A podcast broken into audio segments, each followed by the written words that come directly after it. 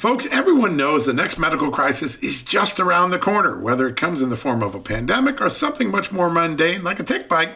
You and your family need to be prepared. That's what we learned from this last pandemic, right? That's where the Wellness Company comes in. You know the Wellness Company. We have their great doctors like Dr. Peter McCullough on all the time on our shows. The Wellness Company and their doctors are medical professionals that you can trust, and the new medical emergency kits are the gold standard when it comes to keeping you safe and healthy, and most importantly, prepared. Be ready for anything. This medical emergency kit contains an assortment of life saving medications, including ivermectin and Z-Pak. The medical emergency kit provides a guidebook to aid in the safe use of all of these life saving medications, so you know what you're doing. From anthrax to tick bites to COVID and even the bioweapon like the plague, the Wellness Company's medical emergency kit is exactly what you need to have on hand to be prepared. Rest assured knowing that you have emergency antibiotics, antivirals, and antiparasitics on hand to keep you and your family safe from whatever the globalists throw your way. Go to www.twchealth slash just news today in order. That's twc.health slash just news and use the promo code justnews to save 10%.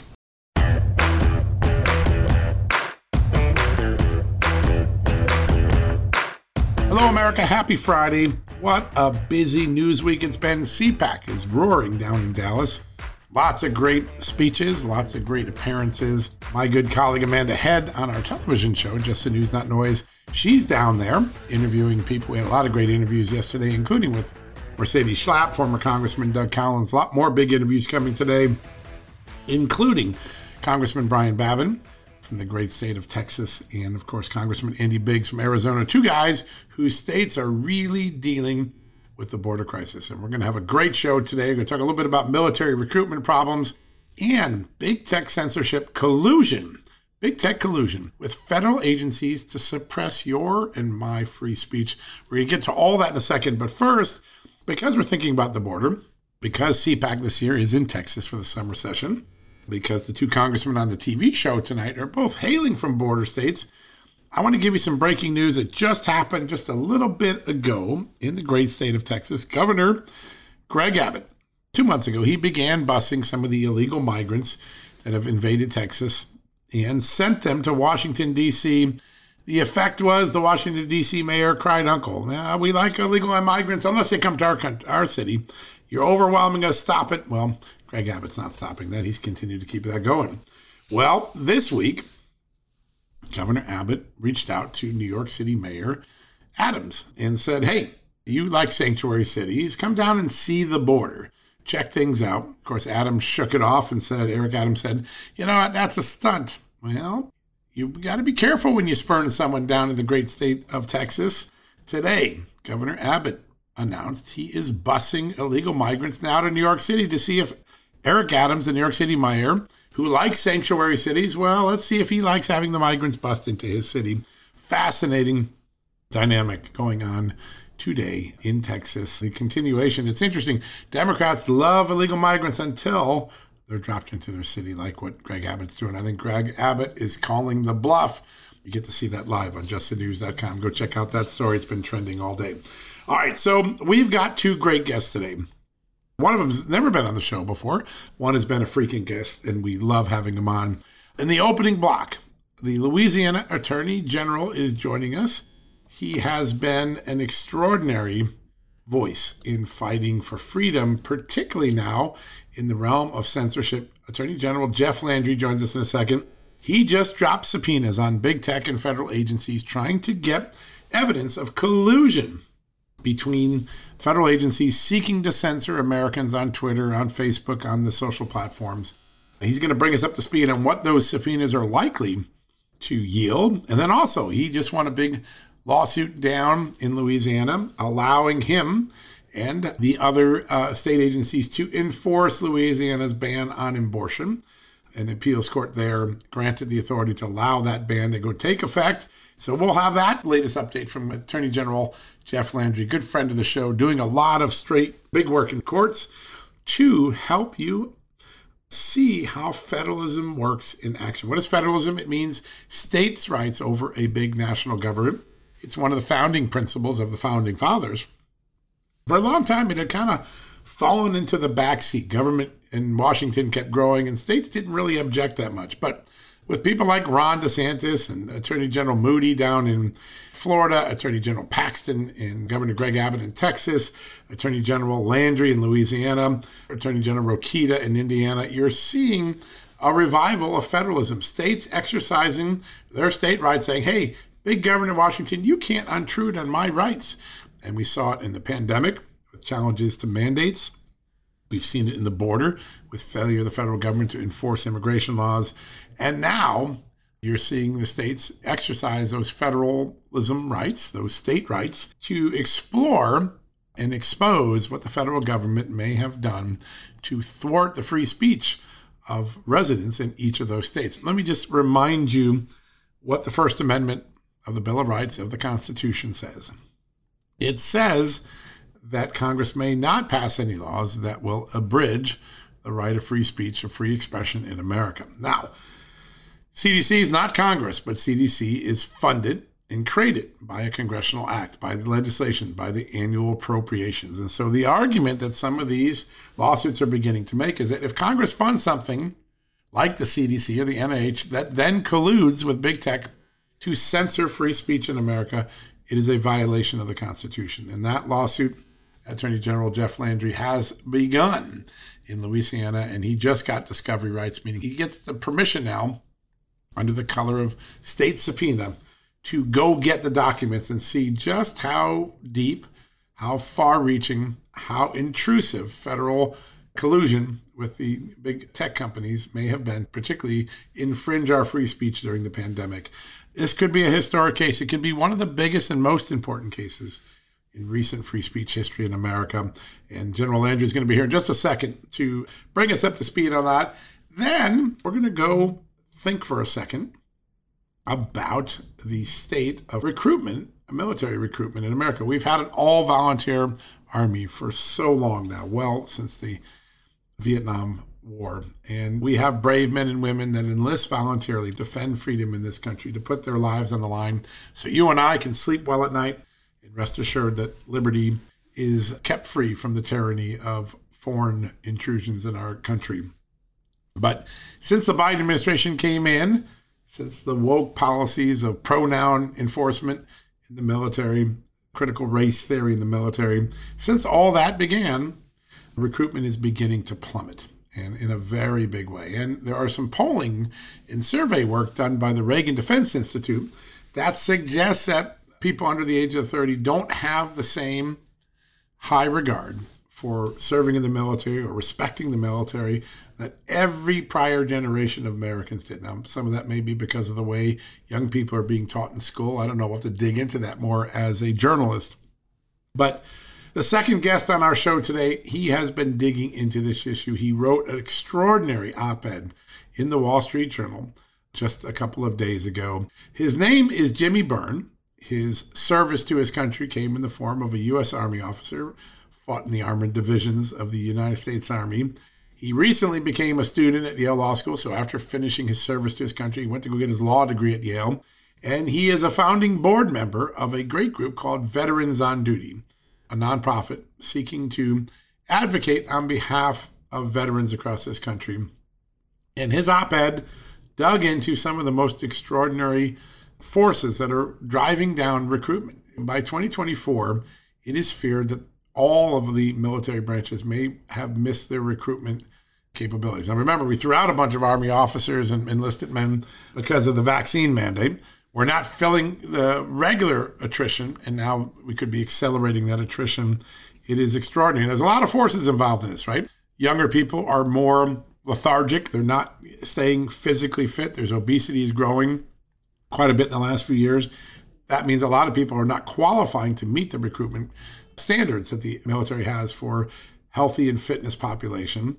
Then you see a significant amount of discrimination against conservative values in the military. Talk about people with conservative values might be white supremacists or domestic terrorists. That seems to be having effect. All of that, plus the woke agenda, the critical race theory, the pronoun enforcement, the transgender ideology. Military recruitment is plummeting, my friends. It's plummeting. And Jimmy Byrne is going to explain why. What's going on? What did his research as a board member of Vets on Duty, what his research as a Yale Law student, what did his firsthand knowledge as a U.S. Army officer tell him about this dynamic and how can we change it? You heard John Bolton, the former UN ambassador, former national security advisor to President Trump, talk about his concerns about recruitment in the Army. Jimmy Byrne has the same concerns. He's done a lot of deep thinking about it, and he's going to make sense of it all for us today. So, back to back today. Louisiana Attorney General Jeff Landry up first, followed by Jimmy Byrne, a voice we haven't had on the show before, but one I think you're going to quickly respect and enjoy because he brings a lot of facts with him about what's going on in the recruitment space. All right, folks, we'll be right back after this commercial messages to start off our great interviews with none other than General Landry, the Attorney General for the great state of Louisiana, right after this. Hey, folks, if you're a homeowner and you're like me, you want to protect your home, right? But when's the last time you checked on the title to your home? If you never have, listen to this. A new report on homeowners shows we all now have $16 trillion in equity. That's an all time high in America. That's why you need protection from a scam the FBI calls house stealing. That's when the equity in all of our homes is the target, sadly, of scammers. If nobody's watching the title to your home, these scammers can transfer your title to their name, take out loans, and your equity could be gone. Poof, gone. You have to protect your equity from this despicable crime right now with triple lock protection from my good friends at HomeTitleLock.com. The first step is to check on your home's title to see if it's still in your name. Sign up with your address at HomeTitleLock.com and be sure to use the promo code JUSTNEWS. They're going to send you a complete title scan of your home's title and your first 30 days of triple lock home title protection. That's legendary protection, by the way. It's free. HomeTitleLock.com. Use the promo code JUSTNEWS. One more time, go to HomeTitleLock.com today and protect your most important asset, the equity in your home. Folks, if you owe back taxes, fair warning, you're not going to like this. The IRS is mailing millions of pay up letters. Millions, I say. Then it's up to the 20,000 new IRS enforcement agents to find you. Why the IRS targets you and not millionaires? Well, because millionaires have tax lawyers. You don't, you'll pay up, plus interest and penalties. You need Tax Network USA, and you need them now. Tax Network USA has brilliant war room strategies to solve your IRS problems quickly and in your favor, like a preferred direct line to the IRS. They know which agents to deal with and who to avoid. It's not all bad news for you because Tax Network USA learned of a special limited time IRS offer. They're willing to waive $1 billion in penalties if you qualify. So schedule your free confidential consultation to see if you qualify for this limited time IRS penalty canceling offer. To do so, call 1 800 245 6000. That's 1 800 245 6000 or visit tnusa.com slash just news. That's tnusa.com slash just news. All right, folks, welcome back from the commercial break. We've had this next guest on our show many times before. There's a good reason for it. He's doing some of the most important work in the country on states' rights, on fighting back against large federal government interventions, really bringing and reviving federalism in the court system. He is the great Attorney General of the state of Louisiana. Jeff Landry, Attorney General Landry, great to have you on the show, sir. It's always a pleasure to be with you and, and have an opportunity to visit with all the listeners that you got out there. Great people um, so thanks for having me. Oh, it's an honor. You are doing such important work every day. We know that the Constitution says that the Congress should not pass a law or fund anything that would abridge the right of free speech in America. But it seems like the lawsuit that you're working on with the CDC, these efforts to work with private sector people to censor Americans, falls on the other side of that prohibition. Tell us what you're learning about the CDC and its efforts at censorship during the pandemic. Well, you know, here I think it's an important constitutional lesson. You know, the Bill of Rights and and and and, and the, the safeguards inside of the Bill of Rights are designed to protect us from the government, and and those rights say that the government can't infringe upon us. It spells out those things the government can't do. Well, the government also can't co-opt, right, or collude with a private citizen uh, to violate those same rights as well. And so, what we believe and what we have found, and in fact, not long after uh, we filed the lawsuit, is that the government colluded with and encouraged the big tech platforms to be able to censor information that was vitally necessary for to the American people during the pandemic. And and of course, it's not just the pandemic, but we saw it in the Hunter Biden laptop. We saw it in the Russia Gate with the the Steele dossier. Uh, and and so when the government engages in censorship, utilizing a private actor uh, who otherwise uh, could violate our First Amendment rights. So uh, Facebook or Google, you know, they say, hey, we're a private company. We can sense anything we want. We get a right to regulate what's on our platform. Uh, but if the government is involved in doing that, well, then they become a government actor, and that's what that suit's about. The good news is, is that a judge in Louisiana has agreed to allow us to conduct discovery, and so the subpoenas have gone out, and we're fixing to find some very interesting things. I bet you are, and thanks on behalf of the entire American public. I know you serve the Louisiana public first, but this is an investigation that has enormous benefit to every American. The idea that our government and some partisan institutions could work together to try to silence us or censor us is really remarkable. I want to ask you about something that happened about 10 days ago, but I think it's absolutely on point for the case that you're working at. Dr. Deborah Birx, who was our coronavirus coordinator under President Trump and President Obama, made a remarkable admission. This is the same woman who, along with Dr. Fauci, said, listen, the vaccines are going to stop the spread of the virus. She said she now admits now that all along they knew that these vaccines would not stop the spread of infection. They might make the symptoms less, but they wouldn't stop the spread of infection. Obviously, people who questioned that at the time, those were some of the people being targeted for censorship. What do you make of someone now acknowledging that what was being said, the official storyline of the government, wasn't true? Yeah, I mean, I look, it's it's extremely troublesome. I mean, because basically what she's saying is some of the things that many scientists and doctors confirmed early on. Uh, uh, think about the amount of people who received the vaccine based upon the decision that they were told in the belief that they could not contract the virus if they were vaccinated. Again, I think that's part of the lawsuit that we have going on, John. You see, this is about the censoring of information. And we also, I mean, what we're also learning is there may have been, and they still are right now, therapeuticals out there that have the, the tendency uh, to be able to save lives out there.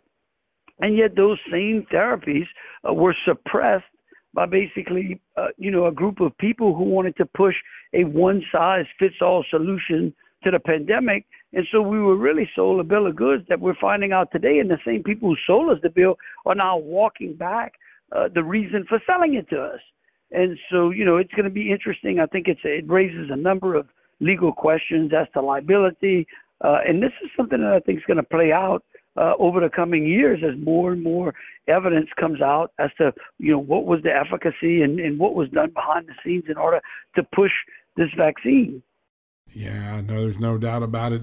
You're working on a lot of other big issues. A really powerful op ed you wrote the other day about the Biden administration's effort to tie its woke agenda, its pronouns plans to the school lunch and, and breakfast programs. You called this Biden's moonshot Go Woke or Star. Very powerful op ed. A lot of people talking about it. Tell us what's so concerning about the Biden administration's play on this. I mean, think about this. Is this where we are in the country where we're willing to starve kids to force boys into little girls' room bathrooms? I mean, like you know, I mean, back in the day when I probably didn't even know any better, if my dad caught me running in the girls' bathroom. He'd whip me. You know, I mean, you're not supposed to be in there, right? And so today we're encouraging him. Oh yeah, you can go in there. It's not a problem. I mean, and and then and then of course for those um, you know in, in states and, and school boards who who don't subscribe to this wokeism is is basically they're going to pull the nutritional program from them. I mean, really, it's either starve it or do it our way. I mean, what else would they would they use food as a weapon for? Yeah, it's amazing. They're willing to let children starve. The, the people who rely on that program are the most vulnerable children in the school system, and they're being held hostage for some political ideological uh, ideolo- ideology uh, campaign. It's just it's just remarkable. Well, your op-ed, people all across the country have been talking about it. Very powerful. Another thing that people are talking about, you've got the state triggers law post Roe v. Wade reversal.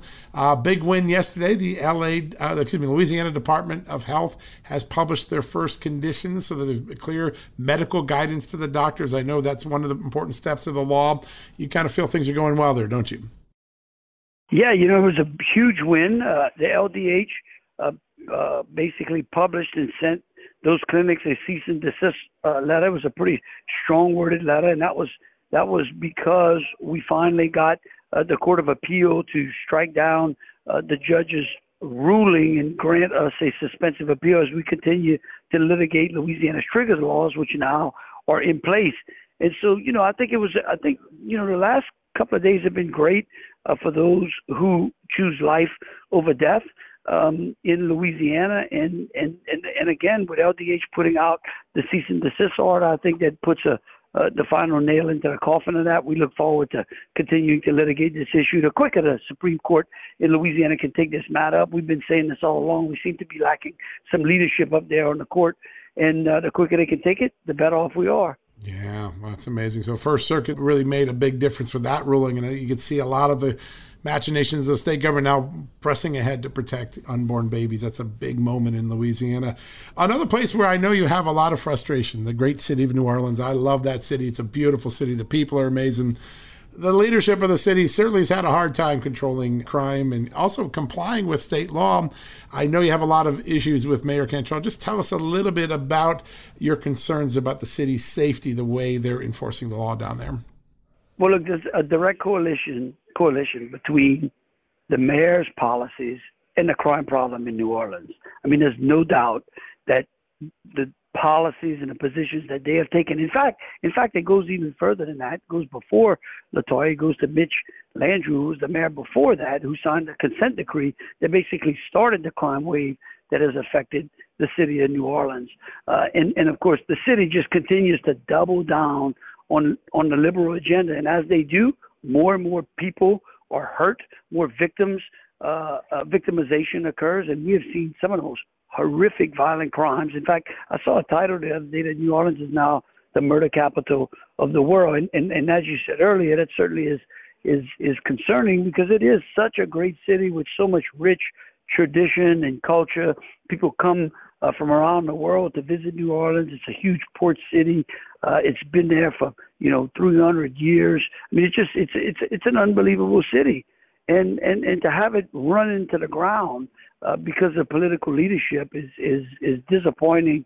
Uh, it's, it's just unbelievable. I mean, the things that we're seeing out there, and they and they double down. You know, they just they they just have a complete disregard for the rule of law.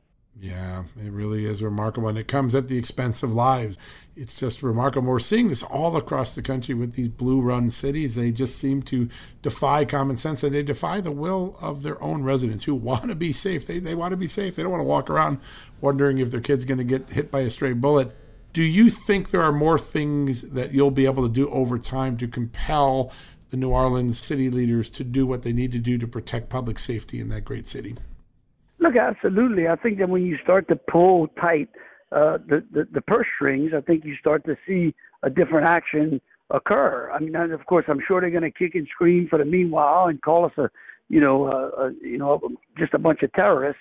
But but but again, I mean, when you look at the statistics and you see the amount of people in the city that are hurting and reeling and being victimized by crime, then you know you got no other choice if they just won't conduct themselves in an orderly, rule of law manner.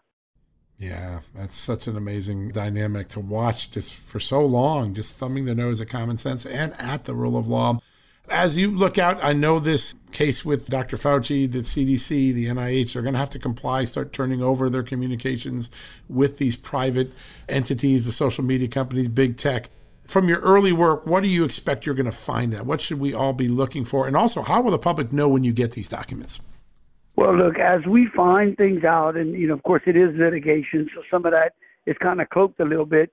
Uh, we don't we don't want to show our hand or tip our hand. We want to win this particular case. But I can tell you, as we peel back the layers of this onion and make certain things public, you'll be one of the first to know. Yeah, it's such an important development. And getting discovery like this is not easy. So, this is like a big win for not only your office, but for transparency in general. Last question, because I think when people look at the group of attorney generals on the Republican side right now. You guys are blazing a path for federalism. You're reasserting states' rights in an era where Joe Biden's trying to create the biggest, most bullying federal government we've ever seen in American history. I know it probably wasn't your intent to just, hey, I'm going to go out and revive federalism one day, but this is sort of what our founding fathers had in mind. What is it like to be on the front lines of kind of reviving one of the best ideas our founding fathers had?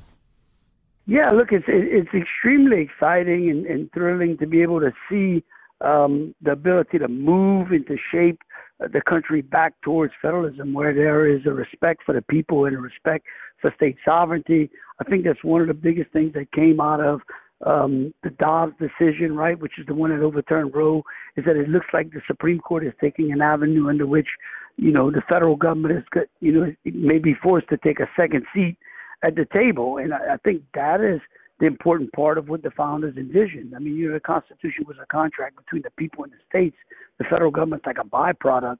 And today we see the federal government, you know, just basically covering everything, occupying the entire field. And it, it wasn't even designed to do that. And so it is from the perch of the attorney generals that we get to push back on on uh, you know on the growth of a centralized government, which is what many of our founders had uh, had feared. Yeah, there's no doubt. You had a great opportunity to speak at CPAC. Your thoughts about the energy of the conservative movement heading into this election? There just seemed to be a lot of enthusiasm the last few days down in Dallas. You're on the main stage. Tell us what you picked up from that great gathering. Man, I'm telling you, I just did a great uh, interview with Matt Schlapp and, and Charlie. Uh, I can tell you that CPAC is just it's just brewing with people who are excited. They're ready for November. I think they feel the, the intensity. They understand the angst that people have out there. Um, I mean, I, you know, I said earlier, you know, I think Joe Biden gets a, uh, you know, gets to be put in the Guinness Book of World Records for wrecking our economy in the quickest amount of time. I mean, really, 24 months. I mean, gee whiz, you can't get from zero, I mean, hero to zero faster. Uh, and so I think that people who have come to CPAC are coming here, you know, wanting thirsting for uh, some answers, some solutions, and looking for some leadership, and that's what they're getting. Yeah, there's no doubt about it. I love the Guinness Book uh, records. It has really been a fast wreck. There's no doubt about it.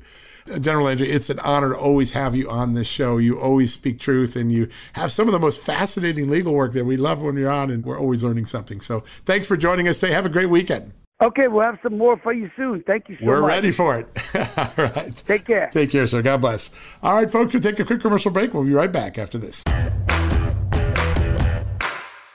You know what, folks? Stress may be why you can't lose weight. If you've got moderate to high stress like I do, a doctor formulated weight loss supplement called Lean could be your solution. Chronic stress wreaks havoc on blood sugar, which can cause your body to store excess fat. Stress can also slow your metabolism, which fuels weight gain. And you know all about stress eating and sugar cravings, right? Now, the good news the studied ingredients in lean have been shown to help maintain healthy blood sugar levels, help optimize metabolism, and keep your appetite under control. Now, if your life is a bit stressful like mine and you want to lose weight, add lean to your healthy diet and exercise lifestyle.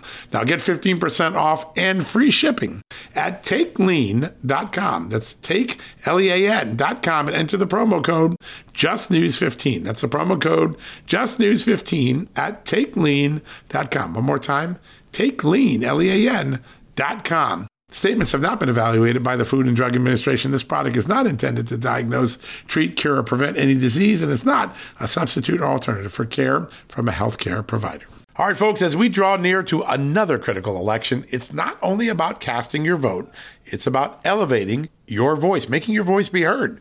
AMAC is more than just a senior discount organization.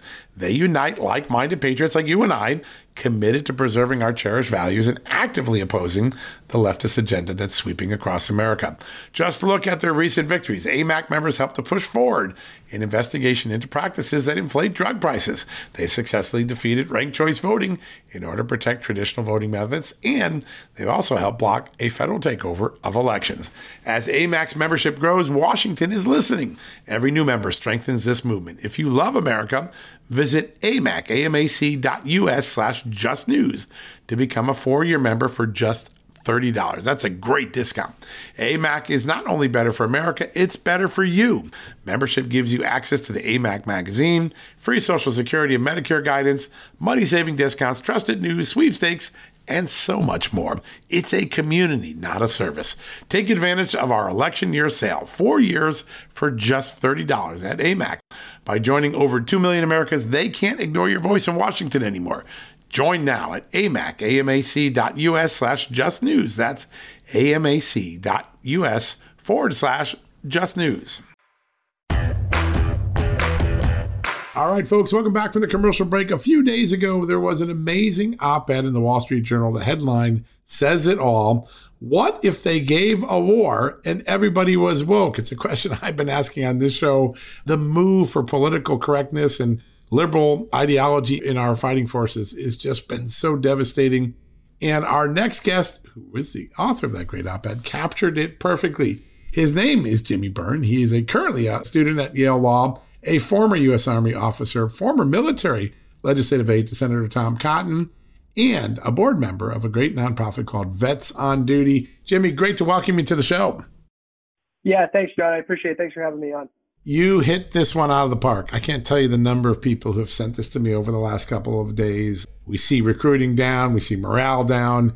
And as a former officer yourself in the U.S. military, I think you summarized it more powerfully than anyone I've seen do it Tell us what inspired the op-ed. Yeah, John. So you know, the last uh, the last couple of years, we've seen a number of moves by the Biden administration. Um, you know, seemingly intent on politicizing the military with uh, some of the ideologies that you've sort of seen cropping up the last couple of years out of the Ivy League as well as uh, corporate America. Um, and we're starting to see the results of these policies now. And I, you know, I mentioned this in the article, and I've, I've learned it firsthand uh, in talking to several of my uh, friends and colleagues who are veterans or even active duty service members that are, you know, privately conservative, and they're saying, you know, they're some of them are telling their family members not to join the military because they've seen a lot of these uh, political moves that have been made the last two years as a signal that, you know, the military has sort of gone the same way that we've seen other institutions in America going recently, um, which is embracing, you know, uh, some of this uh, CRT ideology and, and, sort of over the top gender activism. Uh, and you know they're believing that the military doesn't have the best uh, the best intentions in mind um, in in engaging with some of these policies, and they're telling people not to join. Uh, and so I was very concerned about this. And then when I saw the recruiting numbers popping up recently, you know this was an issue that I wanted to bring to the fore. Is that you know even with the challenging recruiting environment, the withdrawal from Afghanistan, everything else, you know, this this sudden drop in favoritism towards the military by conservatives in the last two years, I don't think is a uh, a bug, but rather a feature um, of some of these uh, policies we've engaged in. And I was concerned and wanted to bring it to the fore. Yeah, pretty remarkable. And there's multiple things going on here that I found fascinating. And I think the Army tried to do something that created such an outcry that they reversed it quickly. They got rid of the high school graduation requirement but the numbers that I think NBC News had out recently is that the number of people who can meet the requirements for military service has dropped from 29% just a couple of years ago to 23%. Then the number of people that are actually applying down as much as 40%. A little drop in the people eligible, but a big drop in those even applying. I assume the application has to do with the wokeness and the loss of prestige that our military services is suffering the lack of preparedness. What's going on there? Is this a lack of concern about physical fitness, about mental acuity, or finishing their school? What's going on there? Yeah, I mean, I think that uh, th- that's a big part of it. And as you said, you know, we're seeing that of the small number of people that are actually eligible for military service, only about nine percent of them are showing any interest in actually joining the military. Uh, some of this has to do with health health issues. I mean, we do have uh, you know a teenage obesity crisis in this country. Um, and, and we also have a problem where, you know, I think some schools are even canceling recess. You're not uh, seeing organizations like the Boy Scouts or Girl Scouts, uh, you know, uh, really doing as well as what they used to in, in keeping people uh, in shape or young people in shape early. Uh, and I think the military is having a lot of problems, you know, finding uh, people in those groups uh, that are eligible for service. Uh, and we've also seen a lot of increase in medical issues as well. Um, the last two years, people have been inside, stuck, you know, uh, due to COVID uh, lockdowns, um, you know, getting unhealthier and healthier by the day. And I think the problem is the military has such a small number of people that it can can pull from, and traditionally, um, uh, the the people that are disproportionately joining the military are happen to be from mostly southern states, uh, and they mostly uh, tend to privately lean more conservative, uh, as as I mentioned in the article. And so, if those people are no longer becoming even interested in military service, even though they're eligible for it, uh, it's going to become a bigger and bigger problem for the military going forward. Uh, finding those people and then bringing them into the fold uh, while they're also pushing a lot of these uh, these ideologies I discussed earlier that are making these people think uh, that you know the military is just becoming another uh, politicized institution and not something that they want to be involved in. Yeah.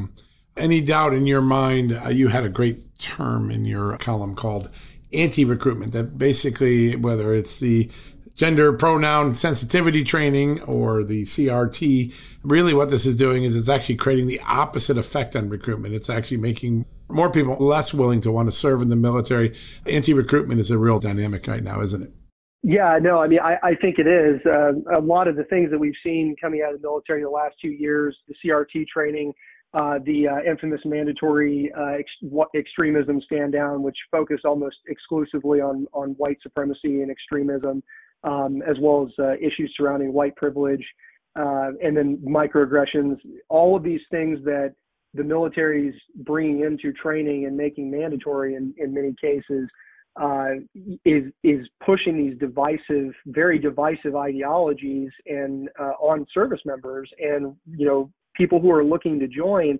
They're not looking to join to you know be indoctrinated or uh, be exposed necessarily to these ideas and told to to follow them directly or be told that you know if you uh, walk up to a group of people and address them as guys, uh, which is a pretty common everyday colloquial thing, uh, that you know you're not an ally to your fellow service member. Uh, you know, when they see things like that, I, I don't blame them for thinking, you know, hey, does the does the military a really need to be focusing on this, and, and you know, should shouldn't they be focusing on fighting and winning the nation's wars? which you can do without pushing this ideology.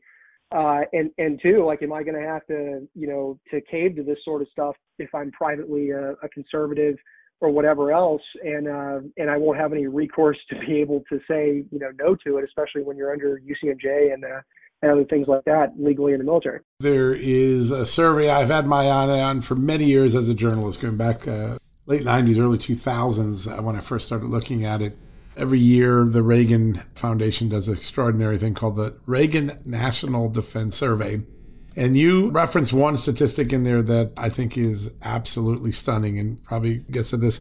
The number of people in America who say they have a great deal of confidence in our military fell 25% there, 34 points among Republicans. That is the largest decline ever detected in the survey. But here's another one that caught me as I was reading it the other day again, the number of people under the age of 30, which is right in that recruitment poll, right? Only 30% or 33% actually have a confidence in the military right now. We're the greatest fighting force in America. We've created more good in the world than any other country's military. How could we lose that much prestige that quickly? Yeah, I mean, I think this is a this is a, a, conglomeration of a lot of different things. That you know, the politicalization of the military, as I discussed, certainly being one of them. Um, and in fact, in that Reagan National Defense Survey that you mentioned, um, one of the most common reasons that were offered by respondents uh, that were concerned about their confidence in the military was actually political leadership. Um, and you know, you expect a, a little bit of a drop off uh, from one party or another when whenever a president switches out, but uh, th- as you said, this was historic uh, in the amount of people that that dropped off, and in fact, Gallup even came out with a survey recently uh, where they said that uh, you know conservatives' trust in the military specifically has fallen uh, another 10 points over the past year, and then eight points for independents. Uh, and I think when you look at you know our disastrous withdrawal that we had uh, from Afghanistan, the politicalization of the military, um, uh, recent threats that have come up, and how we have responded to those threats in some instances. I think people are looking at this and, and kind of wondering, you know, uh, what exactly is the military doing? What is it focused on right now? When we spend uh, an aggregate 5 million man hours, uh, which the, the, Pentagon actually sent this number to, to Congress recently, when you spend 9 million man hours and half a million dollars on uh, extremism training, uh, and supposedly it only rooted out about 100 people total in the entire 5 million person DoD. uh, that uh, had any ties to extremism. We don't even know if that was specific to white supremacy or not. Uh, you know, what are we doing? Uh, we're we're putting resources towards things that we don't need to be focusing on, uh, whereas we need to start looking at things like updating our technology, modernizing the military, making sure that our service members are prepared to go to combat and fight and win. You know, regardless of their race or religion or gender or anything else. So uh, it's unfortunate that people are, are losing uh, faith and confidence in the military at such a, an alarming rate, and particularly for Republicans um, that have been pretty stalwart over the years on supporting it. And uh, hopefully we can turn that around uh, here in the near future. Yeah, it's essential that we do so, especially in such a turbulent world, whether it's Russia, Ukraine, Iran, North Korea. We know we're going to face an extraordinary challenge on the global stage for the next decade, two decades, three decades. And all of these things suggest that maybe we're not going to be able to fulfill our need for an all volunteer army, which is going to be really remarkable. I suppose a good moment the last few months, the new movie Top Gun Maverick, which I went to see, loved it, seemed to do a little bit to restore at least people's remembrances of the good old days when we were proud of the military and its mission was deemed noble. It wasn't about political correctness or race. It was about protecting American sovereignty. Did that help at all, you think? You know, I'm sure it did. I mean, I know that uh, back in the 80s, uh, you know, the Air Force and the Navy saw a huge bump uh, in recruitment then, and I, I, or at least some sort of impact uh, that I think they called the Top Gun effect, if I remember correctly, um, on on recruiting that was positive. And I know there were definitely services that had uh, recruiters outside of the movie uh, Top Gun Maverick this time around. Yeah, which which is great. They were definitely trying to capitalize on it, and they're doing the right thing in doing that. I loved that movie um, specifically when you you what you were talking about is you know my time in service. Uh, it's like you said, uh, you, you know, no matter who you were, uh, you know, race, gender, creed, whatever it was, you know, you looked at each other. In my case, in the army, you looked at each other as a fellow soldier uh, or service member um, that was going to be watching your back when you know you had to deploy overseas or go to combat. And one of the things I loved about that movie was if you looked at that group of pilots that they have in the movie, they are incredibly diverse. You know, there's female pilots. You know, uh, there's uh, people of different races and religions involved in it.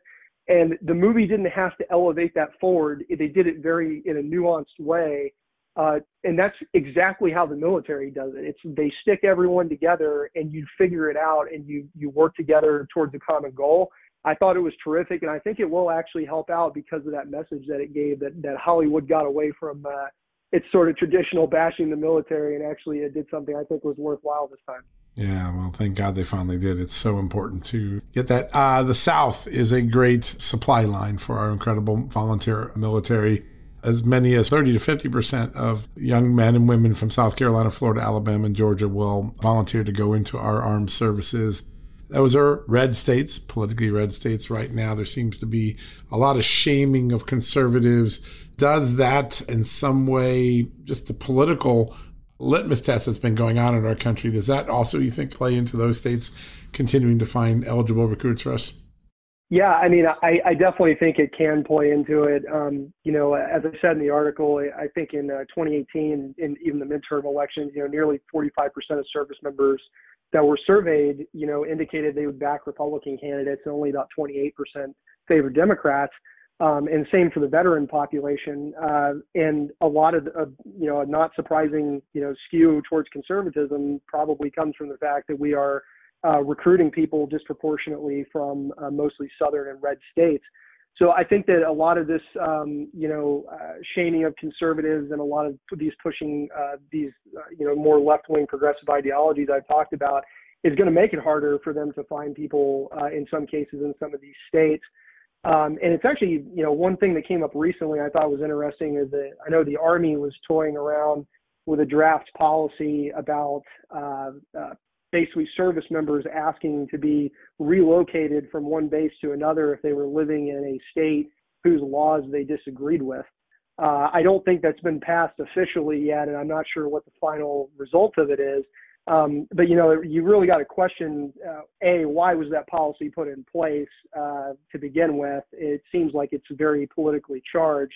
And B, you know, if service members are asking to leave these states uh, or these are aimed towards states with conservative legislatures or governors, you know, what are you telling those states about, you know, the worthiness of their service members to protect the country, uh, and also telling them about the work, you know, whether or not service members that are on active duty right now uh, are are going to be willing to protect everybody and not just, you know, the states where they agree with uh, the political ideology.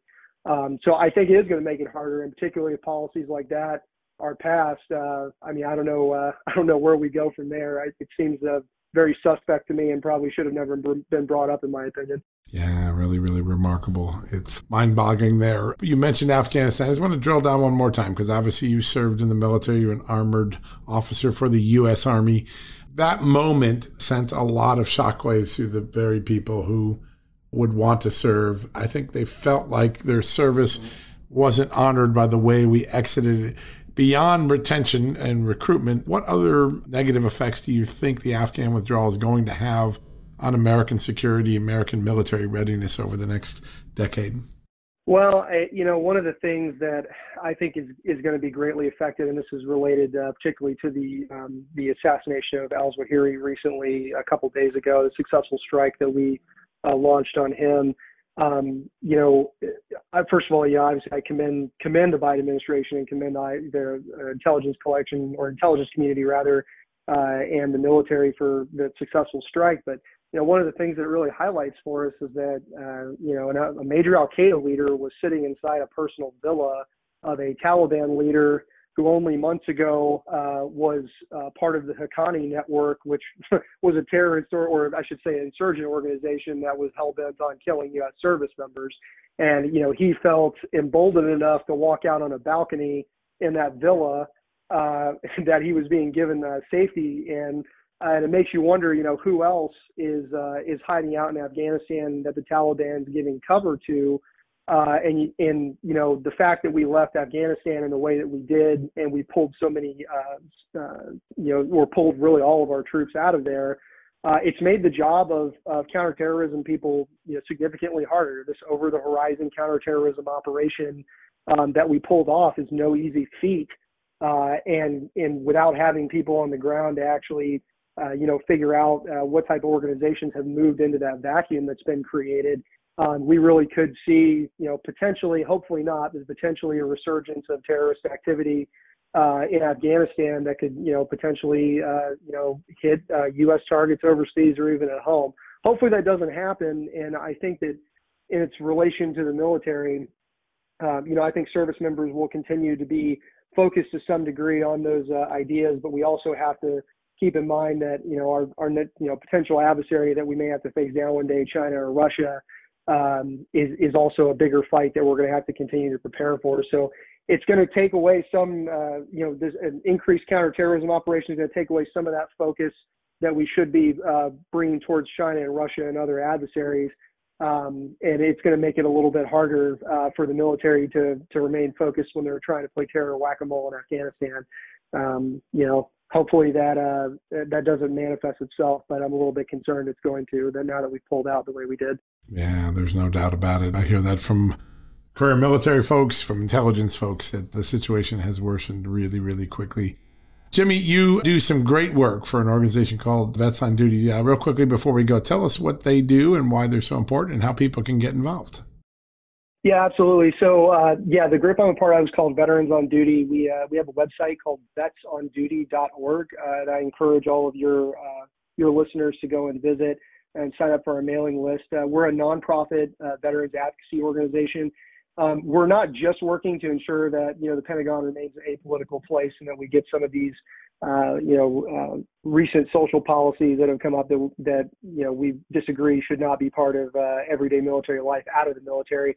We're also fighting for critical national security policies, and we're going to make sure that we're able to fight and win against potential adversaries like China, Russia, Iran, North Korea if that time ever comes. Hopefully it doesn't, uh, and bring back uh, everybody home uh, safely. Um, so if you want to support us or, or, or visit our website again, it's vetsonduty.org. Encourage you to go there, uh, check out our platform, and uh, stay in touch with us. Yeah, I've got it bookmarked and uh, been using it. Vets on Duty. Folks, go check it out, vetsonduty.org. Definitely a must read site if you're concerned about the direction of this country and its impact on our great fighting men and women. Jamie, what an honor to have you on. What a great public service your op ed in the Wall Street Journal was. I'm so glad to be able to talk about it. We're going to get you back on real soon because I have a funny feeling this issue isn't going away anytime soon. Thanks, John. I appreciate it. Uh, I hope it does, but uh, who knows? your voice probably woke a lot of people up, so thanks for doing that. All right, folks, we're going to take a quick commercial break. When we come back, we'll have a little bit more discussion about the news right after this. Okay, it's time to commit. 2024 is the year for prioritizing yourself. Begin your new smile journey with Byte, and you could start seeing results in just two to three weeks. Just order your at home impression kit today for only $14.95 at Byte.com. Byte Clear aligners are doctor directed and delivered to your door. Treatment costs thousands less than braces. Plus, they offer financing options, accept eligible insurance, and you can pay with your HSA FSA. Get 80% off your impression kit when you use code WONDERY at Byte.com. That's B-Y-T-E dot com. Start your confidence journey today with Byte. That's not just the sound of that first sip of Morning Joe. It's the sound of someone shopping for a car on Carvana from the comfort of home. That's a good blend. It's time to take it easy, like answering some easy questions to get pre-qualified for a car in minutes. Talk about starting the morning right just like customizing your terms so your car fits your budget. Mm-mm-mm. Visit Carvana.com or download the app to experience car shopping the way it should be convenient, comfortable. Ah. All right, folks, that wraps up another edition of John Solomon Reports. Hey, this weekend we're going to do a twofer for you. We're going to give you both a Saturday and Sunday edition of John Solomon Reports. Why? We've got a lot of great interviews we've done this week. We've captured them on audio. Why not make a couple extra shows? And if you're out mowing the lawn or sitting on the deck sipping a glass of wine, you've got something to dig into a little bit of fact, a little bit of newsmaker interview. So tomorrow, former Congressman Doug Collins of the great state of Georgia. He's going to talk about all the FBI shenanigans, the extraordinary comments that the FBI director made at the hearing yesterday. You heard most of that because of our exclusive interview yesterday on this show with Senator Chuck Grassley. And then after that, we're going to talk to Ken Blackwell about the state of election integrity in America. He's the former Ohio Secretary of State, a state that has its election integrity kind of stuffed together. They, you don't hear a lot of problems with Ohio vote counting. Ken Blackwell is an expert, and he's going to try to help us explain why it took three or four days to settle the Arizona races. What's wrong with mail in voting in Arizona? What can be done to fix it in states like Arizona? We're going to cover both of that. So, FBI integrity, election integrity, back to back tomorrow in a special edition on Saturday of John Solomon Reports. And then on Sunday, boy, we've got a sidewinder for you. Some really great guests. Senator Marsha Blackburn from Tennessee on the front lines of worrying about that recruitment issue, worrying about the Russia issue, worrying about the China issue. Very insightful interview from her.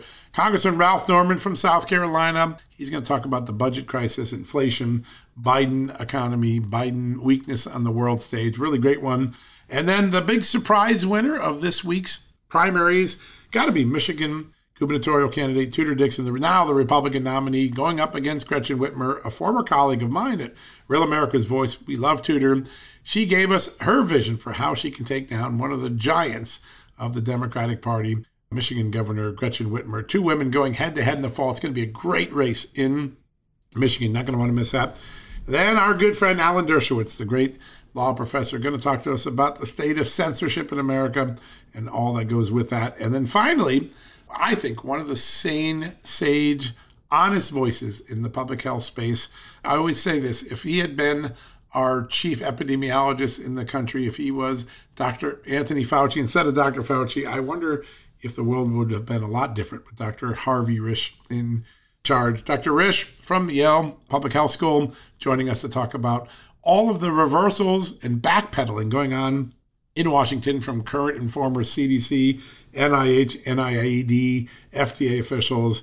Apparently, what they told us during the pandemic hasn't quite panned out and now they're backpedaling, and Americans are beginning to get a case of whiplash. Dr. Harvey Risch can explain why that's going on and what the truth is, help us sort out fiction from fact. All right, folks, that's Sunday. We're going to have a great weekend of guests. Now, one last thing before we go. I am a big champion of Second Amendment. I'm proud of the weapons I own. I'm proud of the fact that I'm well trained and that I take safety as my number one responsibility when I own a firearm and locking it up and, and firing properly and making sure that I'm got the muscle memory and the safety consciousness to always be a responsible Second Amendment gun owner. And we've got great partners that help us on that front. One of them puts together a regular online safety gun course, and I love it. I've gone through it myself. Learn how to safely shoot, store, and care for your firearm from the IHEA. All you got to do to take advantage of the course is to go to ffcourse.org. Just go visit FF as in federal firearm, ffcourse.org today and take one of their accessible online courses. That's ffcourse.org to learn how to safely shoot, to build up that muscle memory, to build up that skill and care that it requires to be a responsible firearm owner. All of this available from the great folks at IHEA. They are great partners with this show. They help make what we do at Just the News possible, what we do at John Solomon Reports, at Just the News Not Noise television show. So it doesn't hurt to support some of the great people that we have and also build your firearm skills, your safety repertoire, your muscle memory for good firearm shooting, good firearms training, good firearm safety please go support my good friends at IHEA by going to ffcourse.org. That's right. Go to ffcourse.org today to get one of the accessible online gun safety and skill training. That's amazing sessions. I love them. It's a great thing. All right, folks, have a great weekend. Saturday and Sunday, we'll give you a little extra content, some newsmaker interviews, some food for thought if you got the time. Until then, May God bless you and may God bless this extraordinary country of the United States as He always has. Yep, you've been listening to John Solomon Reports, a podcast from justthenews.com. At Just the News, we break the stories others in the media ignore or are too afraid to tell. We did it on Russia collusion, Hunter Biden, and the security and intelligence failures that preceded January 6. Our stories have real impact and reach because we stick to the facts. I'm John Solomon. You can help me expand our honest, unvarnished, and unbiased reporting by becoming a premium member at Just the News. You'll get an ad-free experience and exclusive member-only access to events, and you'll be helping us dig up more truth. Join today at justthenews.com slash subscribe. Hey there, it's Amanda Head, and I am thrilled to introduce to you my new exciting podcast, Furthermore with Amanda Head, broadcasting weekly from sunny Los Angeles, California, and brought to you by the dynamic Just the News Podcast Network. On this fresh and engaging podcast, I delve into the latest news with a little bit of a twist, exploring the furthermore of every story. But this isn't your typical run of the mill news commentary or politically charged program. I interview a diverse range of guests, including business leaders, entertainers, musicians, educators, experts, politicians, and many influential figures from both the United States and around the world. So why not make your Mondays, Wednesdays, and Fridays a little more interesting? Tune in on your preferred podcast platform and discover furthermore with Amanda Head on Apple Podcasts, Spotify, or wherever you listen to your favorite shows. And don't forget to hit that follow or subscribe button and be sure to download the latest episodes. I can't wait to have you join me on this exciting journey.